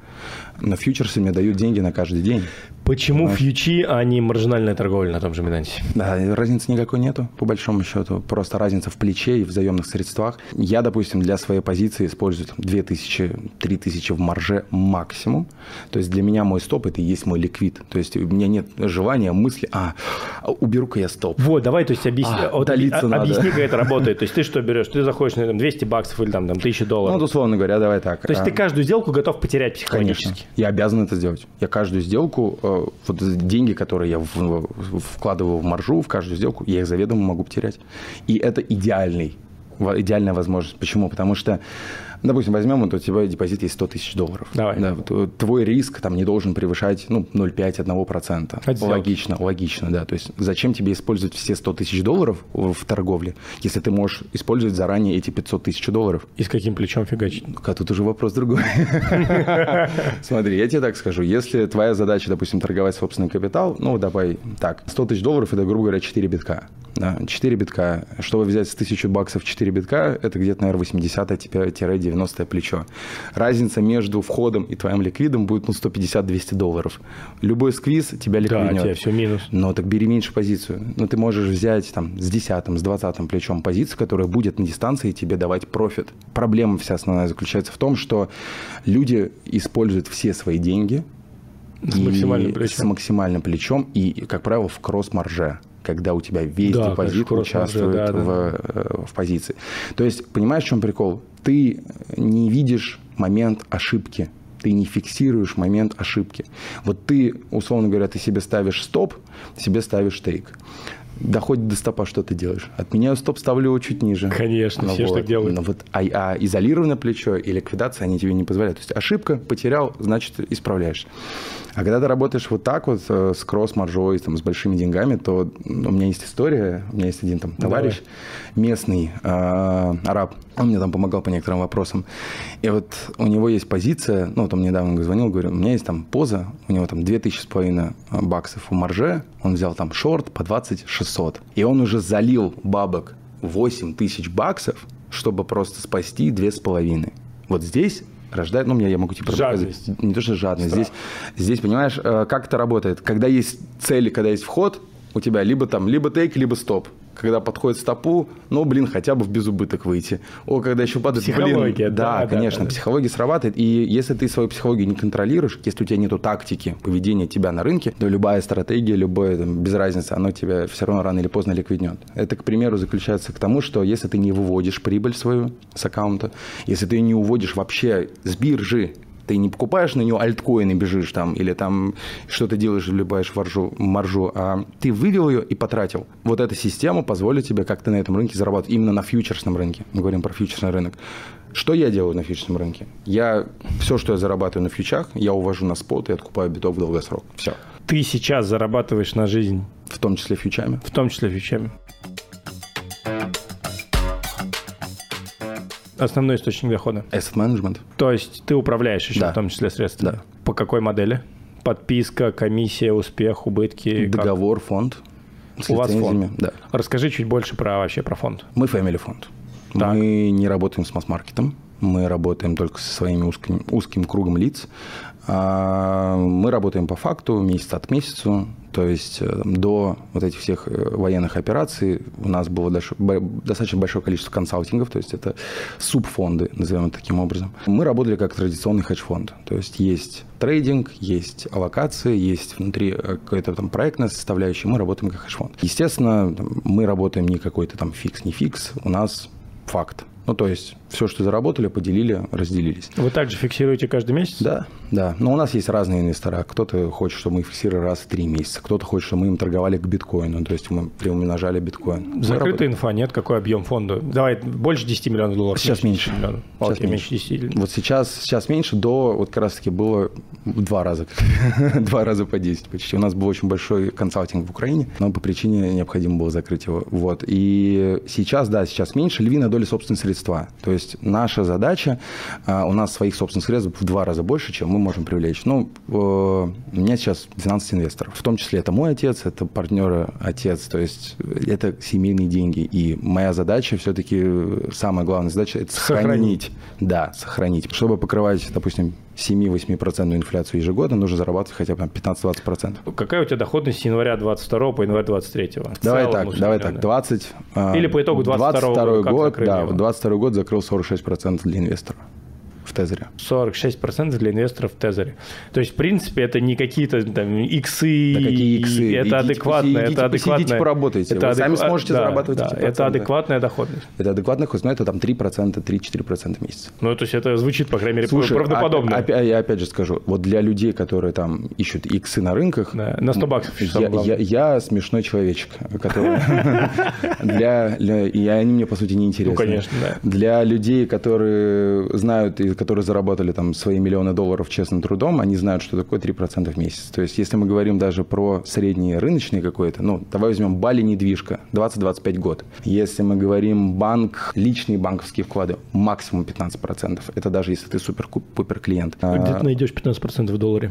Такого нет, по-моему. Запси бум бам банк Ну, какой-нибудь, Акбарс Ну, банк беда. в моменты 15% кризиса. в долларах это... Слушай, нет, не, не в долларах, конечно. А, не, ну, в рублях в, в, валюте, в валюте, да, да. В смысле, в, в местной валюте, это понятное дело. А, в местной, ты местной валюте, дирхамах? конечно. Нет, мы говорим сейчас А, про, про русский Россию. рынок Всё, и про понял, российский окей. банк. Да, про местный вы забудь вообще. Здесь э, 3 по 3 максимум. Здесь прикол заключается в том, что моя задача не гнаться за каким-то бешеным процентом. Моя задача, я не использую фьючерсную и маржинальную торговлю в фонде. Никогда. Это табу. То есть единственное, что я могу сделать, я могу выйти с X1 э, плечом То в есть шорт. вы не шортите? А, чуть, ну, С редко, X1 очень просто, редко. по сути, вышел в тезер. Для меня это фиксация позиций. Это единственная модель, которая позволила мне до сих пор работать, существовать. А сколько что времени фонду? С 2016 года. То есть, э, ух ты, 5 лет, это неплохо. Почти 5 лет. Ну, то есть у нас... у нас- Доходность за 5 лет? ну, вот последний год самый маленький, 46%. Так у нас медиана была 60-70. Ну, Был красиво. год 78. Ну, давай так, ну ты, так ты что, ты фьючерсный дрочер или нет в итоге? Фьючерсный дрочер, чтобы было вкусно поесть. Сколько ты в среднем сделок открываешь в месяц? А, на фичах? Да. М, 10, думаю, в 100. районе 15. А, то есть это 10-15 типа, сделок, да. в среднем там од- Ну, одна сделка, в, два сделка дня. в два дня. Это интрадей.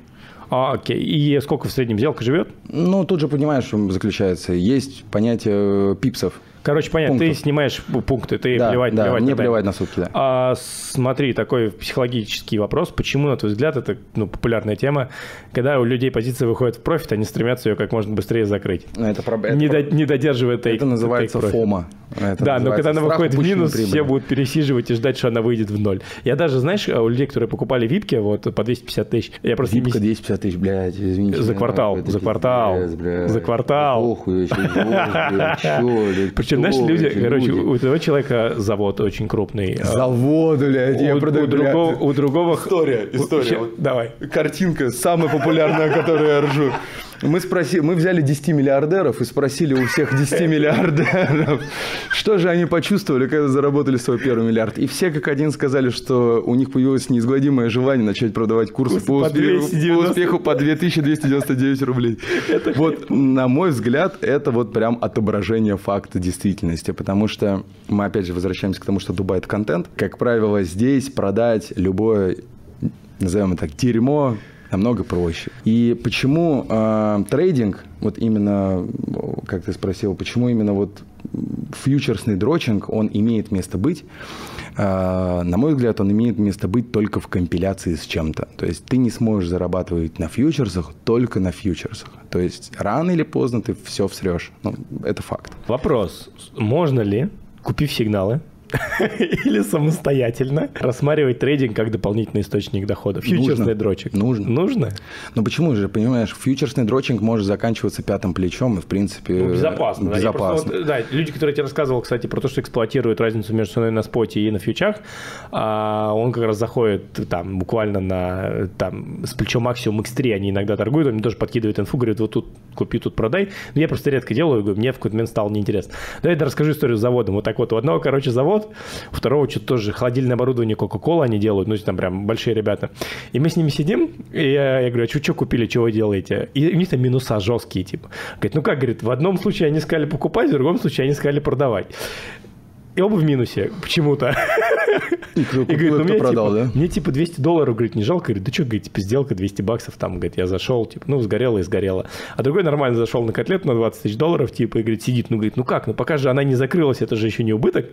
И вот я просто это реально испытал, как люди, у которых есть капиталы, которые по фану это используют, они, понимаешь, вот так вот сидят и ждут, пока что-то это произойдет. Почему люди не закрывают Да, убытки. Да, как бы быстро фиксируют прибыль, не дожидаясь тейк-профита, но пересиживают убытки и двигают стопы. Потому что, чтобы подвинуть take profit, это нужно потому быть что, мастером. Потому что, э, я тебе скажу, проблема всем э, заключается в том, вся проблема в том заключается, что э, они эту сделку, скажем так, этот сигнал, они не сами родили, они не знают, нахера они его взяли вообще. Вот им сказали, купи, а им сказали, продай. Он купил, но не продал. То есть тот уже начинает другие сигналы направлять, Ну, бла-бла-бла, конечно, а он да. уже все, он уже сидит. Понимаешь, в чем прикол? Если бы он сам провел какой-то там, назовем это Dior, да?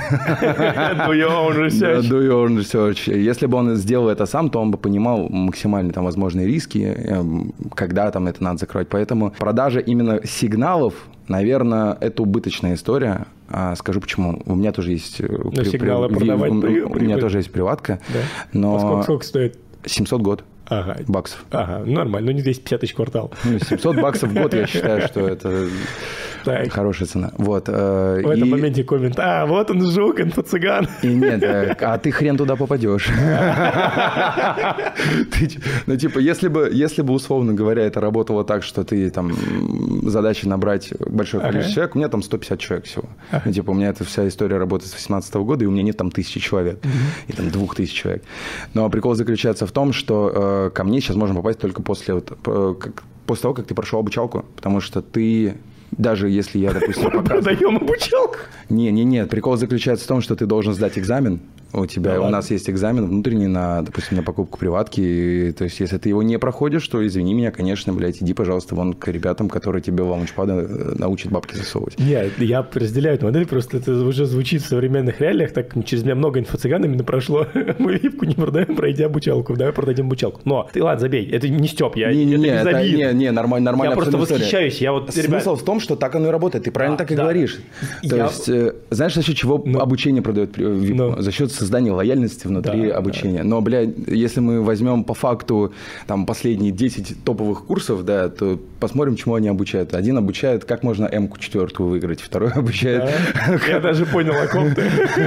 Вто- Второй обучает, что у него есть 20 экспертов внутри, которые вообще непонятно не вообще, что это за эксперты. Один там на степ не мог полтора миллиона долларов заработать, второй там еще что-то. То есть тут же вопрос заключается в бэкграунде того или иного человека. Ну, я, знаешь, я тебе здесь накину очков. Я, кстати, честно занес э, 700. Русту э, не 700, 40 тысяч рублей, по-моему, у меня было. 39 900. 39 900, да.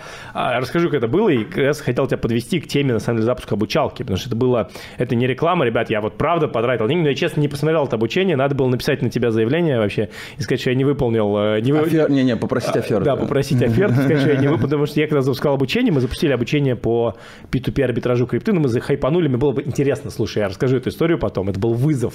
Я вернул бабки, я реально, короче, ребят написали, мы сделали возвраты, то есть вообще никакого, никакой никаких претензий нету. Я даже из этой ситуации вышел красавчиком с офигенной репутацией, потому что я создал прецедент на рынке, когда и мы поняли, что, ну, как бы, ну, мы там конечно, допустили кучу ошибок сами, но и рынок был странный.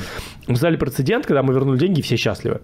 Ну, не суть. Я вот у тебя прошел, я тебе рассказывал только один урок, на самом деле, посмотрел, как бы, как ты все это преподаешь, но своей команде я дал, а, ну, как бы вот это вот, твое обучение я показал, они в восторге. А я с тобой познакомился изначально, узнал, тебя начал следить, когда вы с Тимуром Кадыровым запускали изнанку лонча. Ну, это Тимур сам А, запускал. Тимур, ну, короче, это было очень интересно, потому что, во-первых, я посмотрел, сколько он собрал на том, что он запустил закрытый чатик в Телеграм, по миллионов 12 он что такое заработал. Ну, Тимур это не- человек, который может продать абсолютно все. да, причем он никогда не был инфо-цыганом, Никогда. он именно сделал с точки зрения маркетинга, и потом говорит, ну, давай, типа, запустим, вот, сделаем это. Вы, конечно, заморочились. То есть то, какие вы там- Заморочился Тимур. Вот По- здесь, э, Да, да, да, здесь да, на да. самом деле всю как бы концепцию и всю э, модель именно э, обучалки, именно, я, наверное, скажу, не модель самого внутреннего обучения, а модель именно продажи этого обучения. Я считаю, что это вся, ну, как бы это работа полностью Тимура, его команды, и, условно говоря, я считаю, что именно та лояльность и тот контингент людей, которые пришли на обучение, э, 90% за- ну, это Тимура Это его работа, да? Это его работа, потому что э, мы, наверное, сделали первый Learn to Earn project. Э, я не видел еще такого нигде, и вот, мы, в принципе, наверное, я буду продвигать эту э, историю как э, самую нетоксичную историю вообще в инфобизе. Сколько человек пришло? 1200 человек. Ты ожидал вообще такой, такой поток? Ожидали тысячу. Хорошо, 1200. Почему? У меня Мы- было мы- 100. это, могло, это могло быть 3000 человек, это могло быть 5000 человек. У нас было огромное количество ограничений внутри. Мы, во-первых, принимали только а, платежи на ИП. Ну, правильно. Ни да, одного криптоплатежа не было. Мы продаем обучение по крипте, у нас нету криптоплатежей.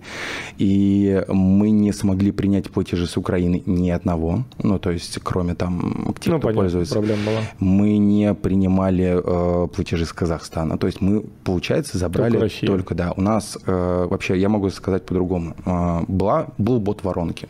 Это вот я считаю прям, это и есть learn to earn, когда ты обучаешься, и за это тебе начисляется что-то, что ты можешь потом потратить. Это и есть ты обучаешься и зарабатываешь. И э, эта модель заключается в том, что э, в моменты самого вот этого прохождения этой воронки ты уже обучаешься, ты уже закрываешь возможности как-то купить, продать крипту или какими-то простыми действиями заняться. Но э, я считаю, что те проблемы, которые возникли, именно то, что патент не может больше 60 миллионов быть, там, вот эти вопросы, связанные с процессингом, они, к сожалению или к счастью, они сделали вот этот вот отблеск, что не хватает сделать еще. То есть э, у нас в боте, в воронке 18 тысяч человек. 18 тысяч человек живого контента. Сейчас до сих пор, то есть он не, не отписывается. А, заявок было больше 4 тысяч. Оплатить смогли 1200. А, Здесь вопрос заключается в том, что изначальный этот контент, который мы должны были дать, это просто должно было быть обучение. Просто должно было быть обучение. Но Ну, у тебя там часы контента, честно, дес- десятки часов десятки контента. часов. Просто. Здесь, э, здесь, получается, мы, ну, я выбрал такую историю, что мне нужны трейдера. А Лучший трейдер это не тот, которого ты нашел, а тот, которого ты обучил. Все, весь мой штат, весь все мои там трейдера, э, те, кто там, помогает мне с кураторством, это все мои люди. Ну, то есть все, кого я обучал прям с нуля. Кого-то вытаскивал из дерьма, кто-то там сам случайно пришел. Ну, то есть вот это прям сложная-сложная команда, которая набиралась годами. Чтобы мне найти людей там к себе для работы, да, условно говоря, чтобы я мог его трейдером нанять, дать ему денег, и он бы ими управлял, э, приходится его обучать. И вот сейчас 10 человек с первого потока, они будут кураторами моими, я их уже привлекаю как аналитиков, то есть им это интересно. То есть здесь важно внутри дать интерес. Не то, что тебе дают контент, а, блядь, я супер крутой, у меня сзади крутая там, крутой цвет. Тачка. Я, я меняю постоянно футболки, там, бля, рассказываю про, про, про то, про все, я там супер эксперт, у меня не работает петличка, я вам похуй говорю на камеру и даже потом это не монтирую. Ну, то есть, есть д- до хера, я очень много кейсов посмотрел. А, Есть огромное количество людей, которые, ну, просто до такого степени копипастят э, друг друга, то есть они прям проходят обучение какое-то, его причесывают и выкидывают. После Диора я увидел два обучения с, э, с альтернативной воронкой. Ну, просто люди там делали запуск на 50. Ну, это же арбитраж. Смысл заключается в том, что изначально это было там, по-моему, 30 часов контента, да, чисто там. В итоге это 120 часов контента. Я тебе говорю, у меня когда ну, сотрудники смотрели, они офигели. Там, он там погружается, разбирает все по деталям, там углубляется. И тебе в кайф. Я это же Да, было, что я, ты просто я задрот. сидел, и ты как я задрот да. в этой херне. Я, я считаю, ну, типа, мне намного приятнее посидеть вот с ребятами, э, да, там, ну, условно говоря, там 300-400 человек постоянно в онлайне есть на стримах, на всякой истории. Если мы посмотрим там в начале вопросы э, определенного характера, и мы посмотрим в конце вопрос совсем другого характера. Здесь люди, я считаю, самый главный фидбэк, он, наверное, заключался в том, что э, я реально их научил зарабатывать. Я не продал им какую-то пилюльку, я реально им показал, почему те или иные виды инвестирования, они проще и полезнее вам. То есть я не говорил о том, что вам нужно 150 плечо брать, ни в коем случае. Я вообще запрещал фьючерсный трейдинг. Первые два месяца я говорил, вы, кто это сделает, я, блядь, найду вас, и вы, блядь, ну, простите. Вот, но по факту, э, по факту, по факту, спотовый трейдинг, long term, то есть э, у нас там обучение начиналось, курс стоил, блядь, э, курс битка был там 21 тысяча долларов. Они все вкупились по 16 тысяч, 17 тысяч. Сейчас курс там 23-24. Вопрос, заработали они? Конечно, заработали. У нас была наша оферта, зарабатывай 5-7% в месяц дополнительного дохода. Или, по-моему, что там, что такое вот в этом цифре. Когда я спрашиваю фидбэк, ребята, реально ли зарабатывать 5-7? Мне говорят, ты что, издеваешься? Можно и 40 зарабатывать, и 50 зарабатывать. Важность, ну, что ты хочешь от этого рынка? Моя задача не, под, не подсадить вот на лудоманию. И ты задавал вопрос, я на него не ответил. Есть ли это лудомания? Есть. И на нее, конечно, жестко подсаживаешься. Но здесь очень важно, что мелкая, тонкая грань между лудоманией и заработком. Одно дело, ты открываешь и закрываешь сделки, чтобы себя почешить свое самолюбие, да, и почувствовать себя супер-пупер трейдером. Но тогда тебе не надо открывать большие сделки, ты можешь там со 100 долларами играться, и никаких убытков у тебя не будет. Но если ты приходишь сюда, вот, э, как даже Тимур Кадыров, почему Тимур Кадыров сделал такой крутой продукт? Почему? Ему потому стало что, интересно с вами. Потому что он сам трейдит. Потому что для того, чтобы... Ну, то есть я ему предлагал изначально сделать это в августе, типа за полгода до. Но он посчитал, что крипта – это опасный э, продукт на тот момент. И смысл в том, что чтобы Тимур смог запустить продукт, мне ну, пришлось научить Тимура трейдить. И э, Тимур трейдит очень хорошо. Тимур реально выводит там 20-30 тысяч баксов в месяц ежемесячно. Это факт. И он это не показывает, он это не светит, но это есть, потому что он дом себе построил, в том числе там какие-то средства, скрипты, студию себе поставил, в том числе какие-то бабки, скрипты. Понимаешь, это не деньги с запусков, да, э, как бы все-таки Тимур, э, он маркетолог в первую очередь, да, то есть он э, занимается запусками. И он сделал так, что изначально изначально меня пытались продать как супер пойми какого-то человека в Дубае там живет, бля, офисы, не офисы, но по факту, по факту, я обычный простой человек. У меня мой плейлист ёбнутый. Ну, то есть, в чем самый прикол моего обучения? Что, да, есть какая-то теоретическая часть, но мы потом заходим, если понятие трейдинг флор, когда я торгую и показываю реально, как я торгую, и мы там слушаем музыку, и мы, ну, как бы, у нас происходит коннект. Происходит чувство детского лагеря. Вот ты приходишь в детский лагерь, и ты вот, когда же Тимур говорит, он писал об этом, что я подсел на ТФ, потому что ты заходишь реально как сериал, тебе интересно со всеми пообщаться, ты, ну, ты заходишь сюда в комьюнити, ты не, не стыдишься отправить какую-то свою ошибку, ты не стыдишься зафакапить, ты можешь спросить вопрос. Вот моя задача на лонгтерне сделать такую комьюнити, где не все будут смотреть на меня как на отца и говорить, а, блядь, что же делать, друг, О, куда пойдет там вверх, в рост, там, вниз, вверх. И я говорю, всегда пойдет вправо вправо, рано или поздно. Или там есть самый, самый крутой вопрос был, типа, Раст, а что будет после 17 850? Я говорю, 17 851, ну, типа, и все, понимаешь, да? И здесь такая же история, создать комьюнити, где не будет какого-то хедлайнера, а где каждый себя будет чувствовать э, нужным звеном в общей цепи, понимаешь? У меня э, сейчас, наверное, из 1200 человек, 400 человек, они активно торгуют. Вот у меня был турнир, а, там, чемпионат с биржи, мы делали небольшой турнир. Доходность, ну, то есть есть там понятие такое средняя доходность всех. Да, 120% они сделали за месяц. Но на каких-то жестких рисках, да, там, на миновании какого-то риск-менеджмента, понятное дело. Но каждый понял, что это можно сделать. Но да, надо здесь сидеть, надо здесь э, прям тратить огромное количество времени, аналитика, выбор правильной информации. Я вообще, мне, откровенно говоря, по барабану на индикаторы, на новости, мне вообще посрать. Я вот вижу график, я знаю, где зайти. Есть понятие такое, ну, не знаю, ты же торговал. Есть я, такой у меня есть это. RSI, я... вот индекс относительной силы. Я даже RSI есть. не использую. Дивергенция я здесь, да, дивергенция да. тут, катайся ну, как понятно. хочешь. Все, ничего сложного. Я через 10 лет на рынке могу сказать, да, что да, у меня тоже есть такое, я иногда просто вижу точку, я вот очень редко вхожу, почему-то всегда в шорт, я никогда не умел зарабатывать на лонгах, всегда умел зарабатывать на падениях. Но бывает, я вижу точку, и мне ничего не нужны, ни индикаторы, я просто вхожу, и пофигу, человек кто что скажет. Это опыт. Это просто опыт, э, и вот, потому что с 2009 года все паттерны на всех рынках, что на американском, что на Форексе, что Они на с этом. 1920 года. Все, короче, все это повторяется. Ничего не меняется, да. Что тебе самому дало обучение? Естественно, не мину- минуя финансовую часть, э, финансовая часть достаточно неплохая, но я считаю, что э, основной профицит с обучения – это, наверное, вера в то, что можно комьюнити создать, а не купить куда-то доступ. Потому что ну, для многих комьюнити, ну, скажем так, комьюнити-мейкеров, назовем их так, да, для них комьюнити – это деньги, то есть их задача продать комьюнити таким образом, чтобы они купили эту комьюнити, но в дальнейшем в комьюнити не делали ничего. Что такое комьюнити? Для меня комьюнити – это то место, где меня может не быть, а оно будет жить. Топ-3 самых опасных комьюнити или випки на крипторынке сейчас, на твой взгляд? А, прям с именами? Можно с именами, а хули нет. Мы же говорим топ-3 а, самых опасных. Топ-3 самых опасных любая.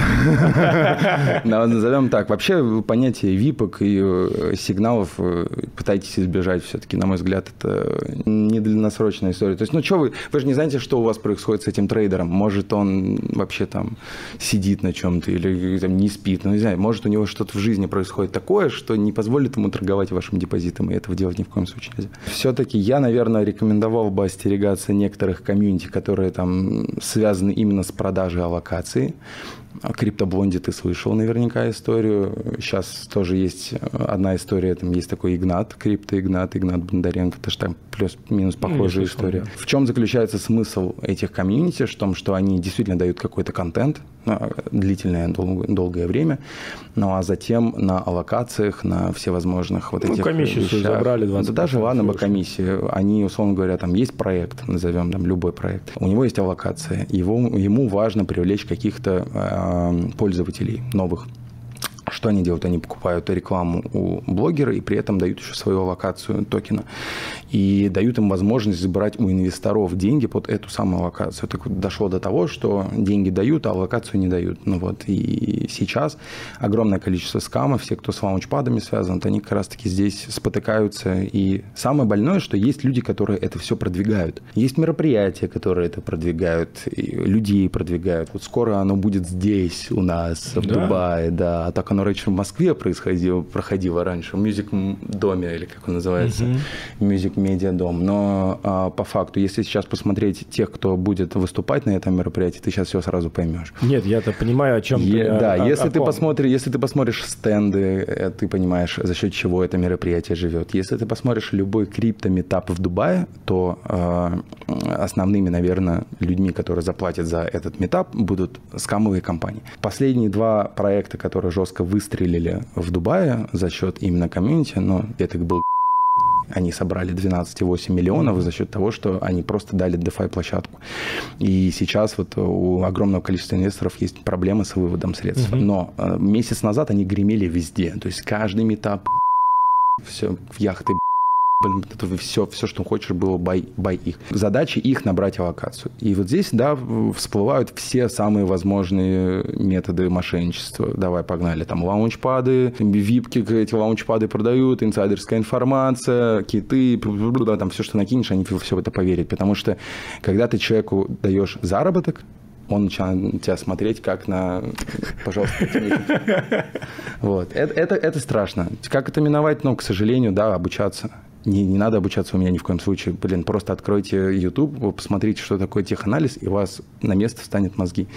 Если мы говорим про топ именно три прям токсичных э, комьюнити, то я все-таки считаю, что это комьюнити связано с P2P арбитражом в первую очередь, потому что а, огромное количество связок, э, вот этих всяких связки-связки, и вот эта вся вещь, оно, к сожалению, очень заведомо убыточная. Во-вторых, э, есть огромное количество людей, которые продают это обучение за миллион. Да, да, да, да, да, это безумие. Безумие. Я считаю, что этот материал должен быть абсолютно бесплатным, и вообще он должен быть наряду с тем, как ты пользуешься банковским приложением, потому что это, это новый вид э, обналичивания денег, которым вы должны уметь пользоваться всегда. Причем это не обязательно делать в черную, в серую, это можно делать в белую.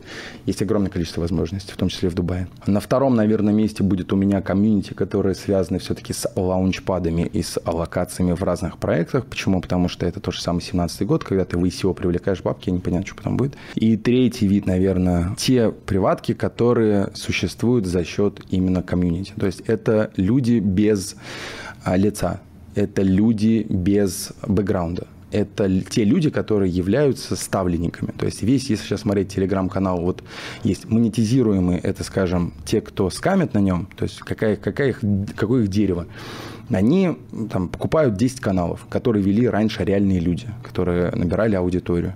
Они либо переливают всю эту аудиторию в один канал, и потом скамят. Но не сразу скамят. То есть они сначала аудиторию, там, репутацию, реально какую-то полезность дают.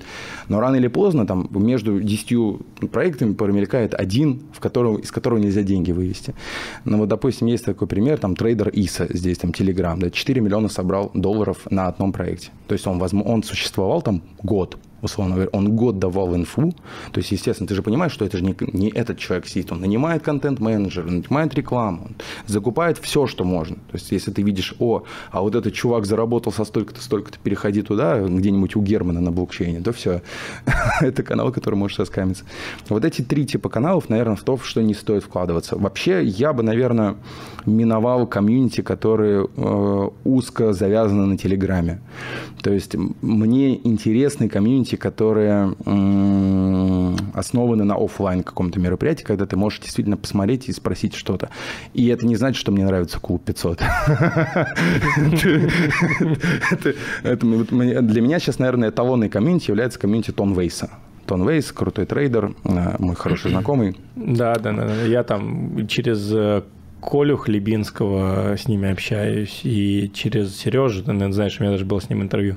Короче, кто к Антону, у меня к Тону Вейсу вообще просто идеальные э, отношения, я очень уважаю как трейдера, в первую очередь, он человек, который пришел из реальных финансов, был долго управляющий Morgan Stanley, одним из управляющих, и я был у него в лагере, лагерь типа Тон Вейса, он, да, дорогой, но вот за, типа, за эти там 7 дней я реально понял о крипто-комьюнити намного больше, чем думал раньше. Я раньше был мальчик с э, розовыми очками, я все-таки надеялся на то, что с камеров можно как-то искоренить, и вот если ты их там по одному, по одному шлепаешь, и ты как-то можешь это все... Железные ставки оставим, пусть шлепает. Вот. Э, смысл заключается в том, что э, рано или поздно вот это комьюнити, оно может перерасти в что-то другое. То есть если это комьюнити, которое строится на дружеских отношениях, то ну, у тебя есть свои возможности, у меня есть свои возможности. Если мы пользуемся другими возможностями, то мы оба растем. Ты затронул тему тона и Waves, да, вообще. А вот топ-3, за кем стоит последить, на твой взгляд, из мира? Может быть, подписаться на кого-то? И э, кто дает, на твой взгляд, полезный контент? Ну, давай так. А если мы говорим про русскоговорящий контент, наверное, есть люди... А, ну, мне нравятся криптоменторсы, ребята, очень хорошие ребята.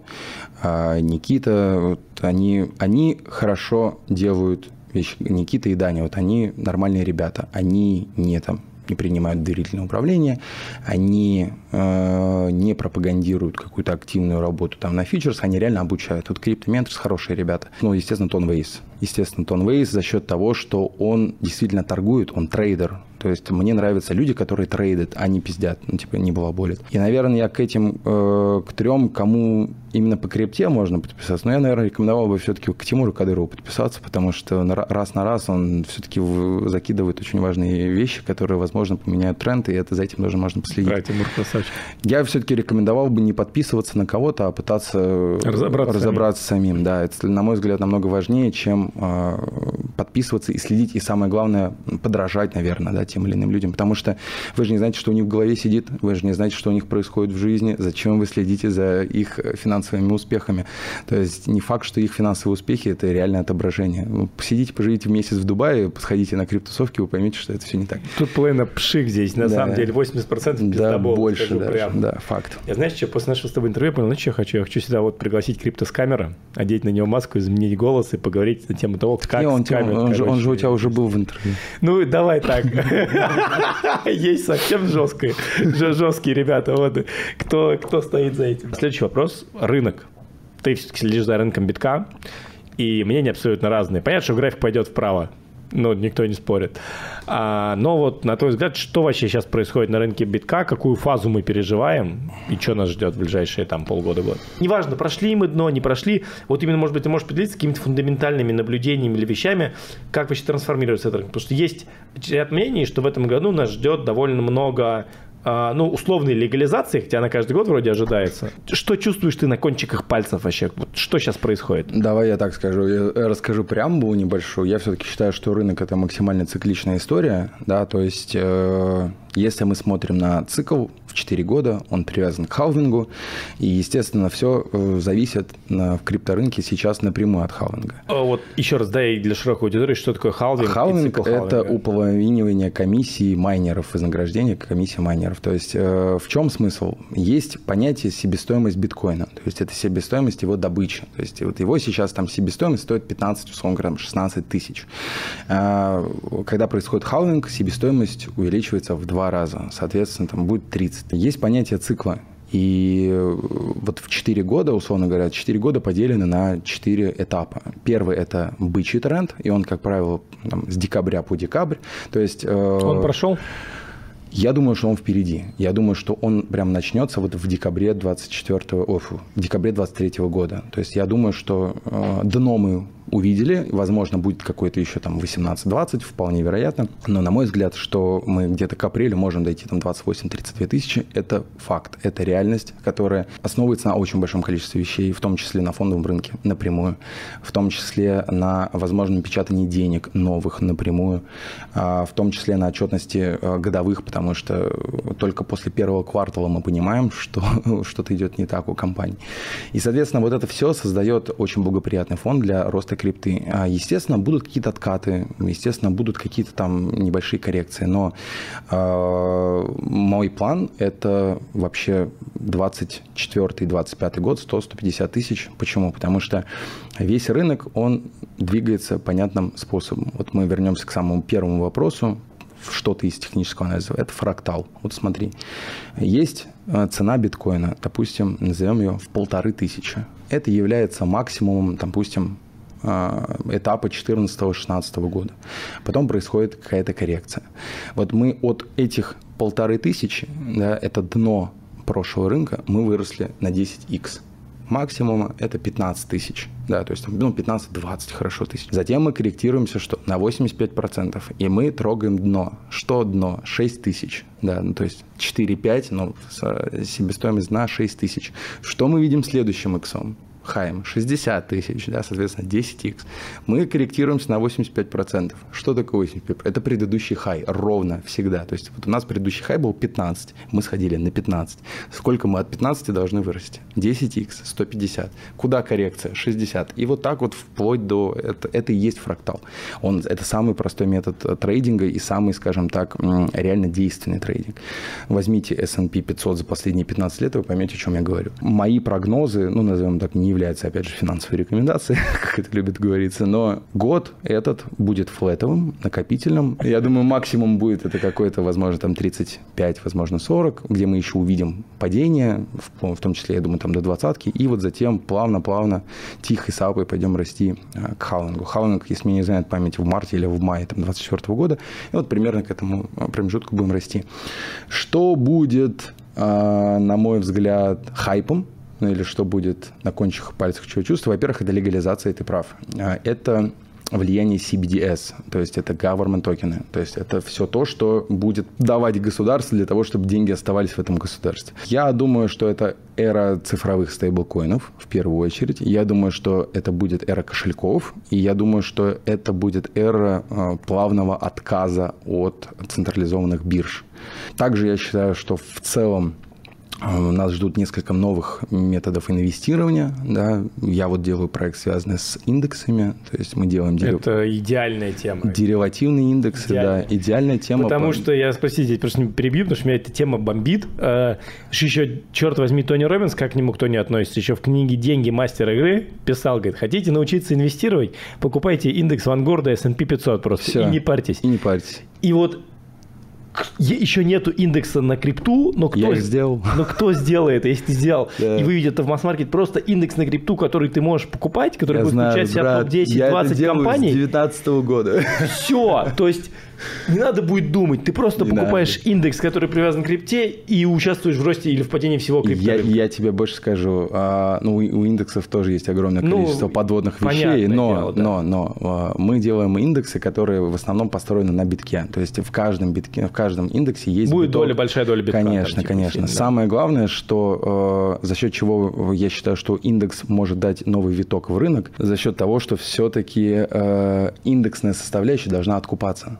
Понимаешь, в чем прикол? То есть, когда ты там покупаешь альткоин какой-то, да, и ты теряешь на нем деньги, ты не вкладываешь в самый альткоин средства, ты понимаешь, ты не участвуешь в капитализации. А здесь я уверен, что через индексы можно... То есть индексы, на мой взгляд, это мост между институционалами и крипторынком.